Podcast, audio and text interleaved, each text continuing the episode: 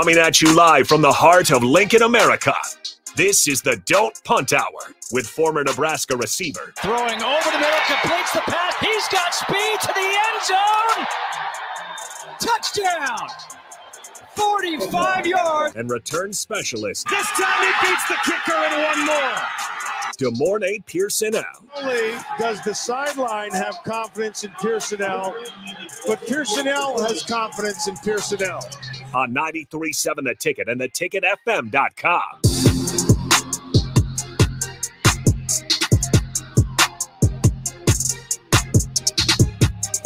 All right, welcome back into Ticket Weeknights. I'm Harrison Arns on the ones and twos back here at the 1040 Ticket Studios on a cold, cold Wednesday night. But it's starting to get a little warmer out there. We got Nebraska basketball on the TV as they're facing Rutgers. It's currently halftime, but they're able to tie it up to 36-36 before heading into locker room at half. And, of course, we have DeMornay Pierson-El, host of the show for the Don't Punt Hour, as always. And, again, on the Allo VIP line, where they understand the importance of exceptional service with a local heart.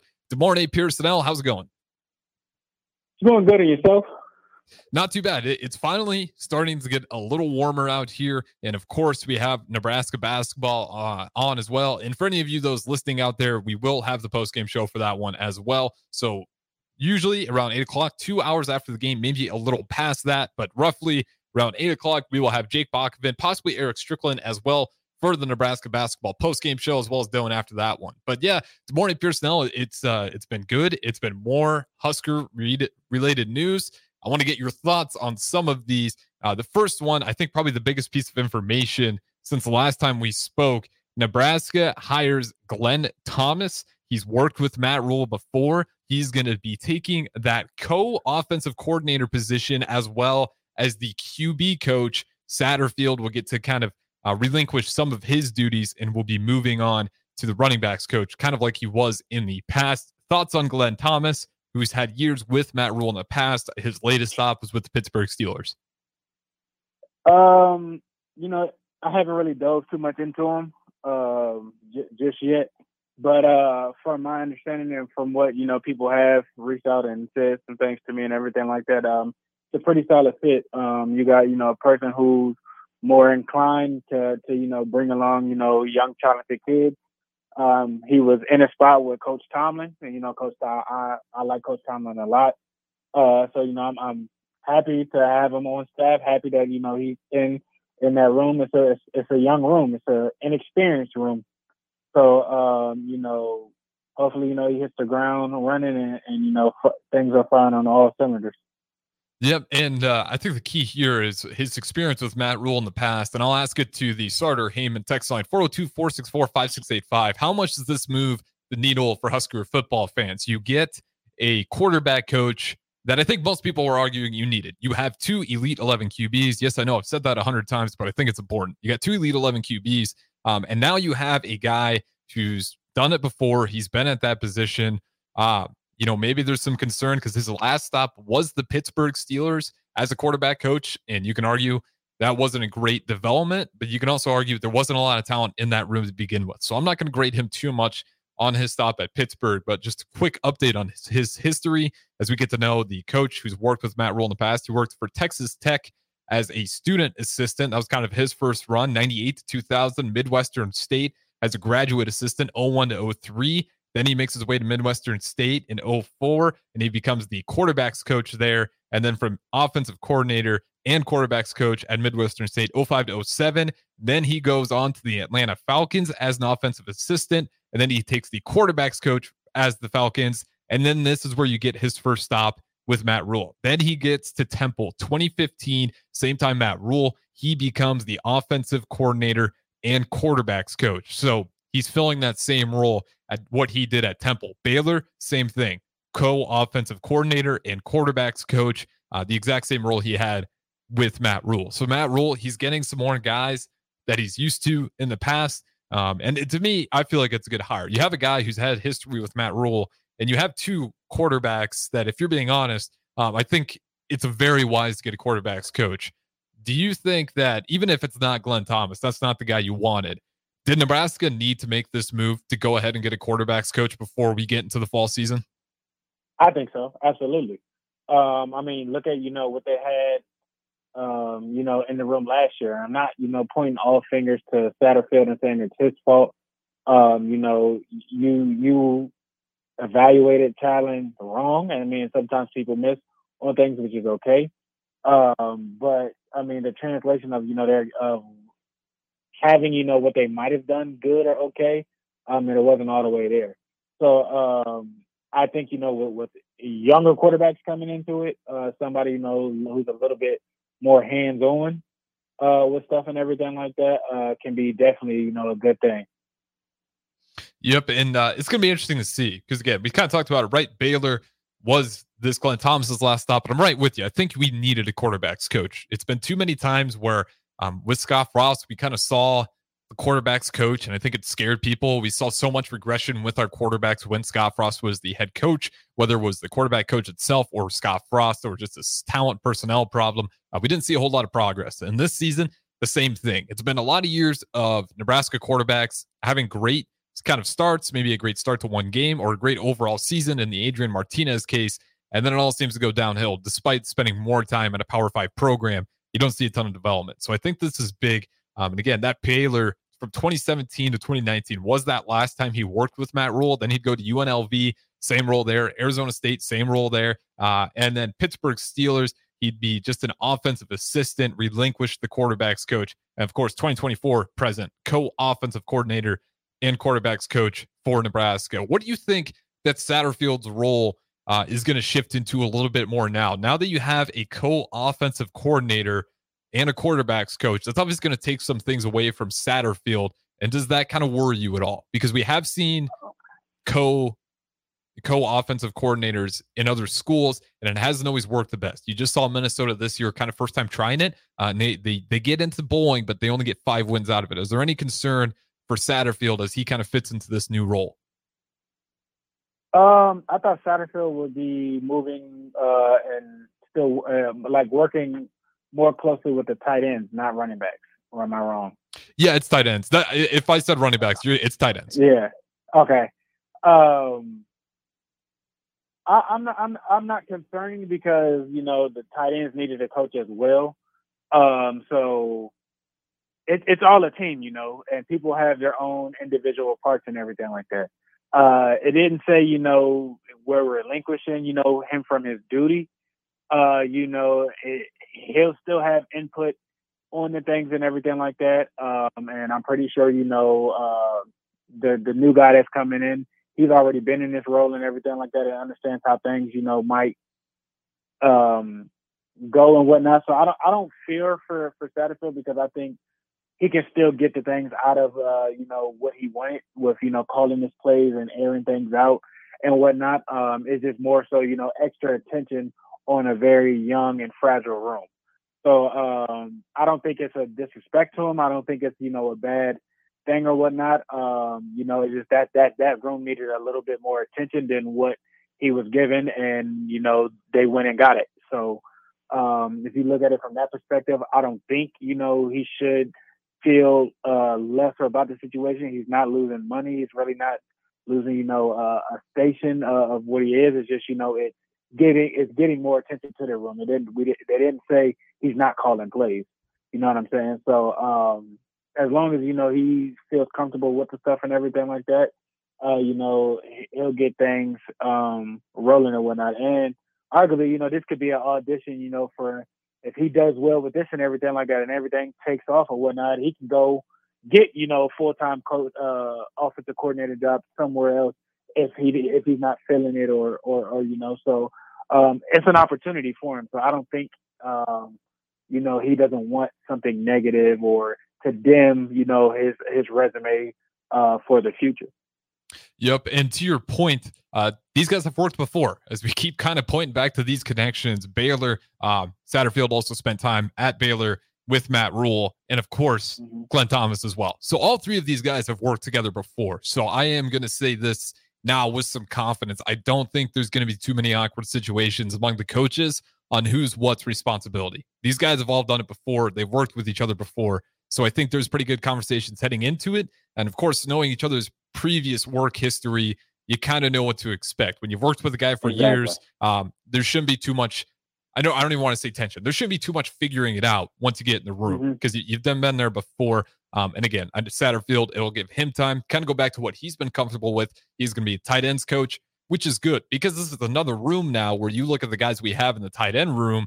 You're going to want to make sure the development there is strong as well. I think that's a group for Nebraska that can have a ton of strength, especially you talk about a guy in Carter Nelson out of Ainsworth, what he can be. A four-star right now. He played 8-man football, but despite that, showed a lot of physicality in his bowl game appearance. So again, plenty of exciting things for Nebraska football as they get Glenn Thomas as the new co-offensive coordinator and quarterback coach. With that being said, now that we have this quarterback coach in place, does it feel like we're kind of building up to Dylan Raiola is going to be given the spot no matter what here? I don't want to say the coaches are going to hand it to him, but I think it's safe to assume that the coaches are going to definitely poise him to go ahead and be that quarterback leading the charge here for Nebraska. I have a hard time believing any other quarterback starting over Dylan Raiola.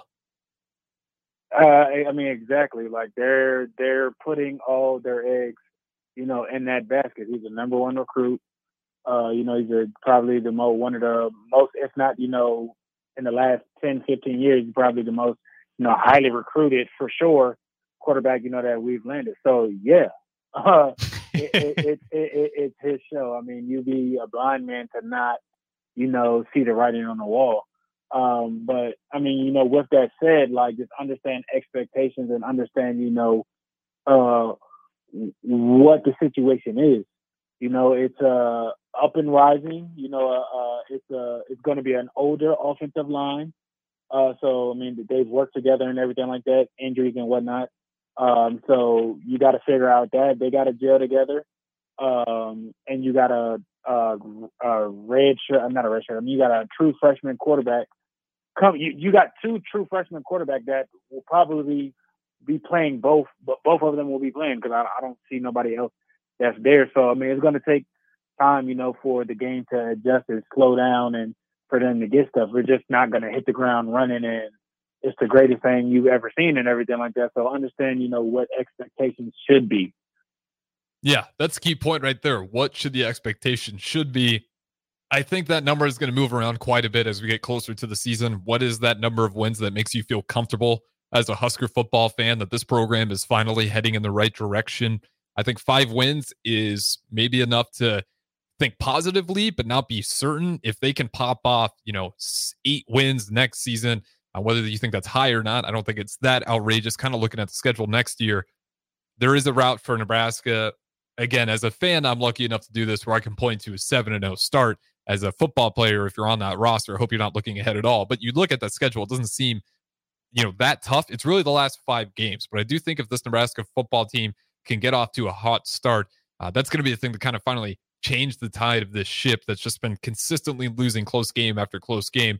DeMornay Pierson-El, if you had to pinpoint what the cultural problem for Nebraska has been over the past decade, because we've kind of talked about it before, but the turnover margins and not being able to close out games with Matt Rhule, Scott Frost, Mike Riley, Bo Pelini, doesn't matter, pick one. Close games have been a problem for us. Bo Pelini, obviously having the best record with that, it was just he struggled against really the better teams. But do you think with Matt Rhule and this talent pool around us that this culture of the close games is finally going to be fixed in this upcoming season? Or do you think there's something deeper going on than just pure talent? I still think it's too early to say that with just 1 year and one showing from what we've seen. I like the direction it's going. The kids are playing confident. The kids are playing fast. They're being physical. This is year 2. So you'll see a lot more comfortability coming out there. You know where you're supposed to be at. You know what to look for. And last year we were 3 games away from, we were inconsistent, and we're still only, we lost 3 games with not being consistent at all. I mean, so if you can get consistent play from the quarterback room, you got playmakers that they step up and do what they're supposed to do. And, we take a good step, a positive step this year. There's no telling necessarily how many wins Because, I mean, if your defense shows up how it showed up last year, I'll take it. And, you know, if we can produce and keep, you know, a consistency on the offensive side and just, you know, do what we're supposed to do and take care of the ball, it'll be fine. But it's hard to say, you know, necessarily what the problem is. And you got different coaches that then came in here, different type of philosophies, different type of players and whatnot. It's all one big mixing bowl. So I think now, you know, the players are finally being able to be seen. They're finally, you know, coming together under one roof again. And, you know, I think we'll see, you know, they've been battle-tested. Last year they were battle-tested. And I think, you know, this upcoming year you'll see that they'll take the next step with that. And those close games that, you know, we were a possession away or didn't make this play here or two turnovers or three turnovers in the game and still almost, you know, one score out of it. I think that's when, you know, that they've been in that position before, they've seen it before, and instead of, you know, it going the opposite way, we're the defining factor, and, you know, instead of losing, we'll win. Yep, and I just think it's some of those games, those key games that Nebraska really needs, and I think they do have. They're starting to get the talent. You know, again, they're nowhere near your Michigans, Ohio States, Bamas, Georgias, whatever it may be. You have to have 4 or 5 stars underneath your starters to kind of get to that type of level. But nonetheless, I think they're good enough to where they can finally have some feel-good wins, some runs, some momentum. When we get to November, you don't want to be playing that football where you're just getting worried if you're going to make it to a bowl game or not. If they can just have some games finally start to go their way, which I think with the talent they have, you got Glenn Thomas, that's going to help a lot in that quarterback room. It's going to help Satterfield maybe focus in a little more on what he wants this football team to be. So yeah, plenty of good things happening for the football team, at least in terms of offseason victories. And of course, for Nebraska basketball, good things happening for them as well, as Steve Peichel and the Rutgers team, Rutgers basketball, are currently down to Nebraska right now by about a 10-point game, as they just took the score away from me. I believe it is a 56 to... Well, we'll just hold on that as we wait for this free throw to get over here. If you guys want to join the show, 402, here we go. 43-50. That is the score. Nebraska's up by 7. And if you guys want to join the show, 402-464-5685 is the starter Heyman text line. We'll go ahead and throw it to break here on this segment of the Don't Punt Hour. We got DeMornay Pierson-El on the Yellow VIP line, who will be joining me through the stream on the second segment if you want to put a face to the voice. So don't go anywhere. We'll be right back. This is the Don't Punt Hour on 93.7 The Ticket and theticketfm.com. Here is your host, DeMornay Pierson-El.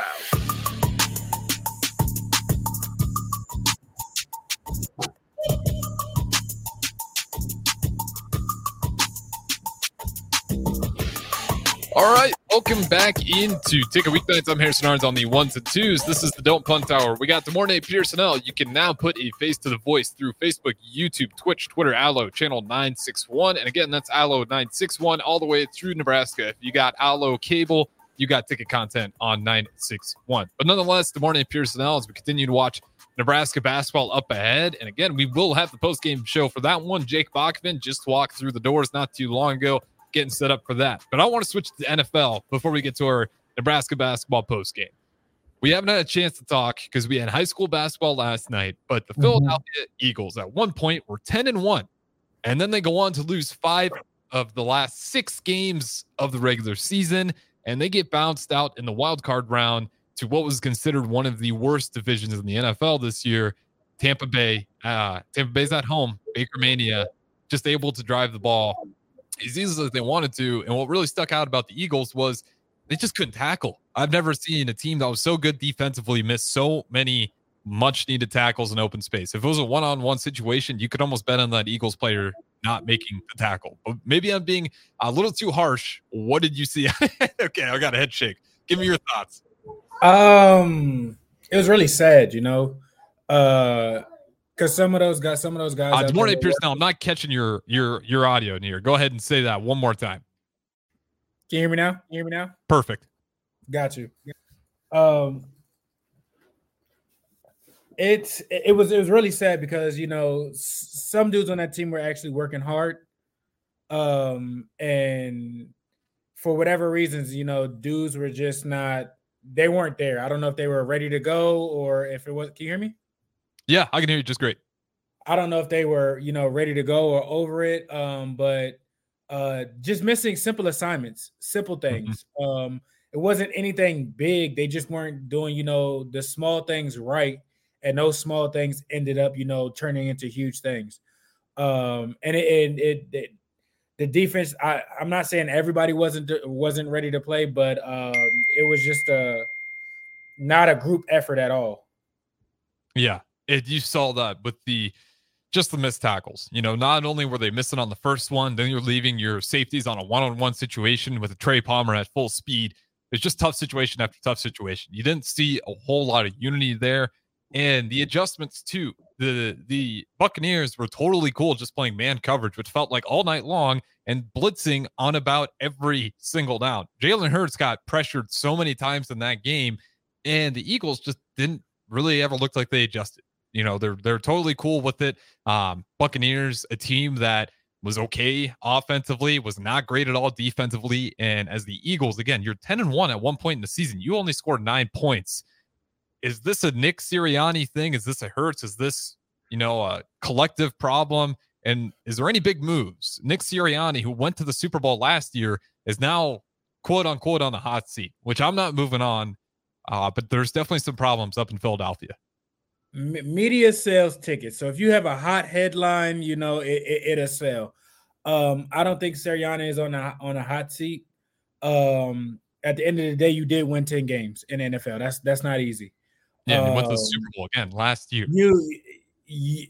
The team collectively just didn't take care of business, and you didn't win the division. You know, what, 1 or 2 games out away from winning the division. It's a combination of things. One, I don't think guys on the offensive side just came ready to play. It was small, you know, mess ups, running into each other. It's weak. You know, it's playoffs. Like, so you telling me all y'all, you ran that in practice and that didn't happen once, or you didn't fix it. You know, the blitz pickup, I understand you got to know who you're playing with. You got to know, you know, how they're going to handle situations. Checking audibles at the line, giving, you know, different receivers routes and everything like that. I just don't think that collectively like that, you know, the offense put their best foot forward. And played their best football and ended up, you know, biting them and losing. I don't think it's necessarily all on Sirianni, but preparation and operation were terrible. And that's not, you know, on always the coach. You know, the athletes have to play. So I put a percentage on, you know, some of those players on the offensive side. I put a percentage, you know, on Jalen and certain things, and then I put a percentage on, you know, the coach necessarily not making sure that, you know, the guys are ready, you know, for that type of environment and everything. Yeah, you know, this some other things to point out too. The reason why I think I'm with you, Sirianni, I'm not going to panic on him. This is, you lose your offensive coordinator, your defensive coordinator, you lose your OC in February. That's tough. That's tough to do for any system. It's a new system. And it really showed. Like you were saying, like the new system, trying to learn in that one, as we got one from the text line, nobody repeats in the East, from Brad. And, you know, that's a pretty good statement. If you think about it, it doesn't really happen too much. But out of those games, because there's one more I want to get to, and I wanted you to tell me which fan base is in a bigger world of problems. Because the Dallas Cowboys got to be thanking the Eagles for having that type of performance, because it did take some of that bad spotlight away from them. But the Cowboys, we had a chance to talk about, but their showing was just as ugly. That game was over before that first half ended, it felt like. So you have two disastrous games, two teams that were playing incredibly well. One that was the best offense in the league, one, you know, one of the best running games, best offensive line, whatever you want to call it. Two horrible showings. Which team has bigger problems to worry about in the near future? Dallas. It's not close. It's not. You've had arguably for the last past 4, maybe 5 years on paper, a Super Bowl team, at least 3 to 4. Yep. You've had a Super Bowl team. You know, you've done all the right things. You have a top 5 defense. You got, you know, a true number 1 wide receiver with Cooper or with Lamb. You had a horse with Zeke in the backfield and everything like that. Dallas is in for it. I'm concerned about them because you play great football all throughout the year. You're hitting in strides and everything like that. And when the lights come on, you choke. Yep. And we'll just go through the years here. So obviously you've had the same offensive a different offensive coordinator, but still, McCarthy was still calling plays these last 3 years, and you still end up in the same position for the last 3 years at home out of the first round. Dallas has it worse than Philly. Yep. I think they got to make some moves here. Does Belichick show up working with Jerry Jones? Because McCarthy can't be staying, I don't think. They just came out and said he has one more year on his deal. He's fine this year, but it's Jerry's world. Anything can happen. I have a hard time just because I don't know if Belichick would want to work in Jerry's world. He seems like the guy that's going to command respect, that's not going to want to have Jerry Jones over his shoulder. But, Jerry does that. I feel like Jerry would kind of taper that back a little bit because what Bill brings to the table. Okay, you truly will, with all those stars and everything like that, like you will have probably the number one or number two defense. Belichick will bring somebody in there on the offensive side to get things done, but they won't lose games because they're getting blown off the ball or not prepared for stuff. So I feel like as long as you're hitting certain things and whatnot, Jerry might poke the bear here and there, but I feel like they'll have a conversation and understand where that boundary is if that were to happen. Yeah, I just when I think of Jerry Jones, I just have a hard time seeing that guy with any kind of ability to let go a little bit. He kind of reminds me of Russell Westbrook in the NBA. I love Russell Westbrook. Shout out to him. But I think that guy, he still wakes up in the mirror every day thinking, I'm the best player that ever was. And you know what? Shout out to him. But I think Jerry Jones kind of wakes up. I don't know if he'd be looking at Belichick like, I owe you all this respect. I think he'd still kind of have that edge where you owe me the respect. I'm the owner. But nonetheless, could be interesting. Maybe Belichick takes a year hiatus and then comes back and as a Cowboys coach. I don't see it. I see him just retiring as a whole or maybe headed somewhere else, but I don't think it's going to be the Dallas Cowboys. Is Dak Prescott gone? Go ahead. Is Dak Prescott gone? Can they keep doing this? Because they're in a tough situation because he's not a bad quarterback. I was having this conversation yesterday or 2 days ago. You have a first-round quarterback sitting behind you, who's on a rookie year, he's still on his rookie contract, so meaning they don't have to break the bank to pay him. Mm-hmm. And even if it was his contract year, you don't have to break the bank to pay him because he's really hasn't proved much other than he's injury prone. So Dak is in a pickle because your replacement is right behind you, and he's more athletic than you. He could probably run the ball better than you. He has a stronger arm than you. I don't know about accuracy and whatnot and everything like that. So it might be time to turn the page and give the young guy a chance and let get their money's worth. That's why Jerry went and got him at a fairly marketable, a fair price for trading. I think he got like a third round and maybe a fifth round for a former first round quarterback who had potential. He just got hurt. So Dak might be in trouble. I think he's in trouble. It's rising. Like I said, it's giving him another $40-50 million extension just to get bounced. You've had 3 years. You've been in the system 3 years, and you still haven't produced playoff wins. You can say, the defense this, the defense that. You still turned the ball over. You know what I'm saying? The defense didn't help you, but you didn't do your part by any chance at all either. Yeah, especially when you talk about it being a momentum game.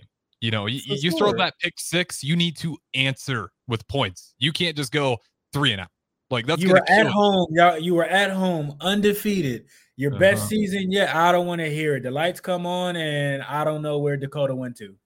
Well, that's the thing that surprised me most. It's like I get it that you guys are down 21-0, but the amount of heads shaking, the amount of heads down, I was like, you guys are still in this ball game. Yeah, it's an ugly deficit early, but that's the key point. It's early. for how good you guys were all season, there's no means to believe that you're out of this game. And that's the way it seemed to go. It just felt like they kind of gave up right then and there. Of course, Jordan Love really peaking at the perfect time of the season adds a lot to the Packers. The Packers are scary right now. The Lions are scary. The NFC North as a whole seems like it's getting a little bit better. We'll see what happens with the Bears, but yeah, I kind of looked at that Cowboys game the same way I looked at Fields in that Green Bay Packers game. And what didn't mean as much for the Bears, I'm like, you know what, Fields, if you want this job, if you want to be the guy, and you want to let the coaching staff, all the fans of Chicago know that I am here and I am the future, you got to ball out in this game. You got to find a way to beat the bear that is the Green Bay Packers. Doesn't happen. I hope the Bears trade away that number one pick. I really hope they don't move on from Fields. I like him a lot. But honestly, it also might be, you know, a good thing to, you know, turn the page and start somewhere new. But I don't think he's the problem there. No. And I don't think the problems that he's having, I think, you know, they'll still be there with a rookie guy. Yeah. So we'll see. I'm anxious to see about that. You know, the Raiders, at least they got options. You know, they're not the Panthers. They got options. You know, there's a road to salvage this thing into a real contender. And I do have a feeling that they're going to keep Fields simply for the fact that they kept Eberflus. I think if you're going to go that route, you're probably going to get a new head coach with the new quarterback and just kind of reset. But they kept Eberflus, which makes me think between Poles, Eberflus, and Fields. So, as a Bears fan, what would you like to see? Like, what is your dream? You know, what do you want to happen? And in your perfect world, what do they do? I think we keep Fields. We use the picks that we got. I don't think you trade that number one pick away again. I mean, that's crazy. You do that 2 years in a row. You don't get a ton of shots at that. I think you hold on to him. That being said, if I'm pulled, there is a number. And as we're seeing teams in the NFL get desperate for a quarterback, there's a lot of teams out there that would love to take Justin Fields over a Dak Prescott, simply because Fields still has the potential. Prescott, you've kind of seen it blow up in the playoffs too many times. So there's a lot of value there. And especially in a year where the quarterback class is loaded, there's a lot of options. So I don't want to sit here and pretend like I'm keeping Fields no matter what. There might be a crazy number, and you don't want to be so blinded by just trusting one guy that if someone's giving you potential picks, more guys, and a quarterback on top of it, there might be another move where there's a number so big you just can't say no. So if they keep Fields, who's the number one pick? What do the Bears need? Oh, is it an offensive lineman? Is it another receiver? It'd be silly to take Caleb Williams because you're just taking another guy that does what Fields does well, is scramble and extend the play, except he's a little slower. I mean, Caleb Williams is a Fields, but a little less athletically talented. Fields at Ohio State showed all the accuracy that Caleb Williams had. It just hasn't panned out quite the same in the NFL. Caleb Williams could be the exact same story. You go with Drake May. You get a pocket passer. I think McDaniels is arguably might be the best one in the mix, just because what he did at LSU. The defense didn't help him out. Offensively, LSU was good, and he did a lot. Hopefully he falls to the Raiders. That's what I need the Raiders to do. But okay, so if Fields stayed, then who does the Bears pick? Who do you want at one? If Fields is there. If Fields is there, well, you can probably trade the number one pick then for a team that definitely needs a quarterback. But I think the first player you get off the board, you're going to go for Marvin Harrison Jr. If he's there, you get another, because I mean, you get DJ Moore, Marvin Harrison Jr. You start to look a little bit like the Miami Dolphins, except you got a quarterback with the insane wheels on top of it. So now you got two really tough deep threats. I still like Darnell Mooney. He's a nice player. Forgot about Claypool already. You had some of those players to the mix, and you got a quarterback in Justin Fields. That offense begins to look a lot scarier. Obviously, if there's blue chip linemen later down the road, you always grab as many blue chip linemen as you can, and you keep working on that defense. The defense is hard to kind of tell right now because they're young. So I don't know if it's a personnel problem or if it's just they're younger. Because they did play a lot better. They started to lead the league in turnovers down the stretch. So I don't know, you know, obviously add some pieces there, but I don't think it's as big as priority as people think. I just think they're young, kind of like what the Packers were. Young team, gotcha. Second half of the season, they played really well. But again, I'll say it. You got options if you're a Bears fan. If you're a Raiders fan, you got some hope at least. Antonio Pierce, I think he should be the guy. I'm going to say that much. I think what he did with that roster, I'd be pretty happy if you got McDaniels and Pierce running that ship down there. But we got to go ahead and throw to break. As we got Nebraska basketball leading Rutgers 65-58 on the road with about 6 minutes, 20 seconds left to play here in the second half. We'll have Jake Bachman on the post game for that one as well. And I believe Eric Strickland should be joining. So don't go anywhere. Plenty left here on Ticket Weeknights. I'm Harrison Arns on the ones and twos. Host as always, DeMornay Pierson-El streaming in. We'll talk to you guys in a little bit. This is the Don't Punt Hour on 93.7 The Ticket and theticketfm.com. Here is your host, DeMornay Pierson-El.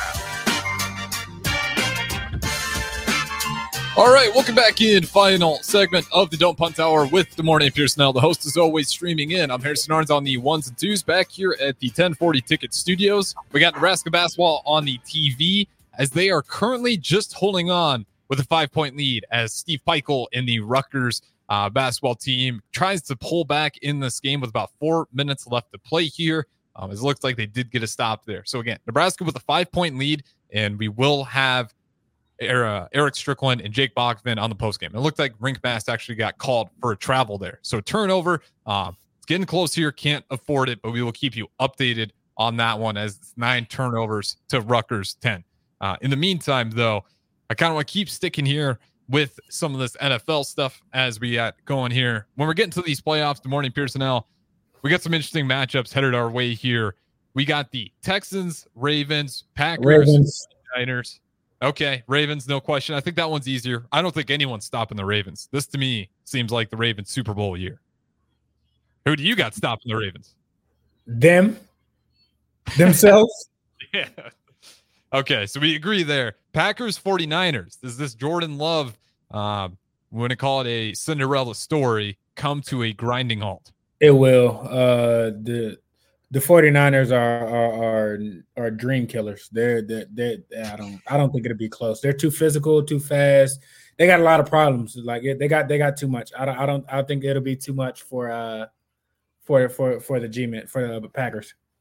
All right, let's go to the journeyman then. And Baker Mayfield playing for the Tampa Bay Buccaneers. We talked about it. They just beat the Eagles, an Eagles team that maybe didn't put their best foot forward, but the Baker Mayfield and the Buccaneers definitely did as they seem to be peaking in the right moment. Shout out to Trey Palmer for getting some highlights on what was a 56-yard reception. Makes the first guy miss, turns on the burners. Lions, no question. Do you think it's close? No. Let's see that one. Yeah, that one's in the Lions will be hosting that one as well. So that will be a tough game for the Tampa Bay Buccaneers.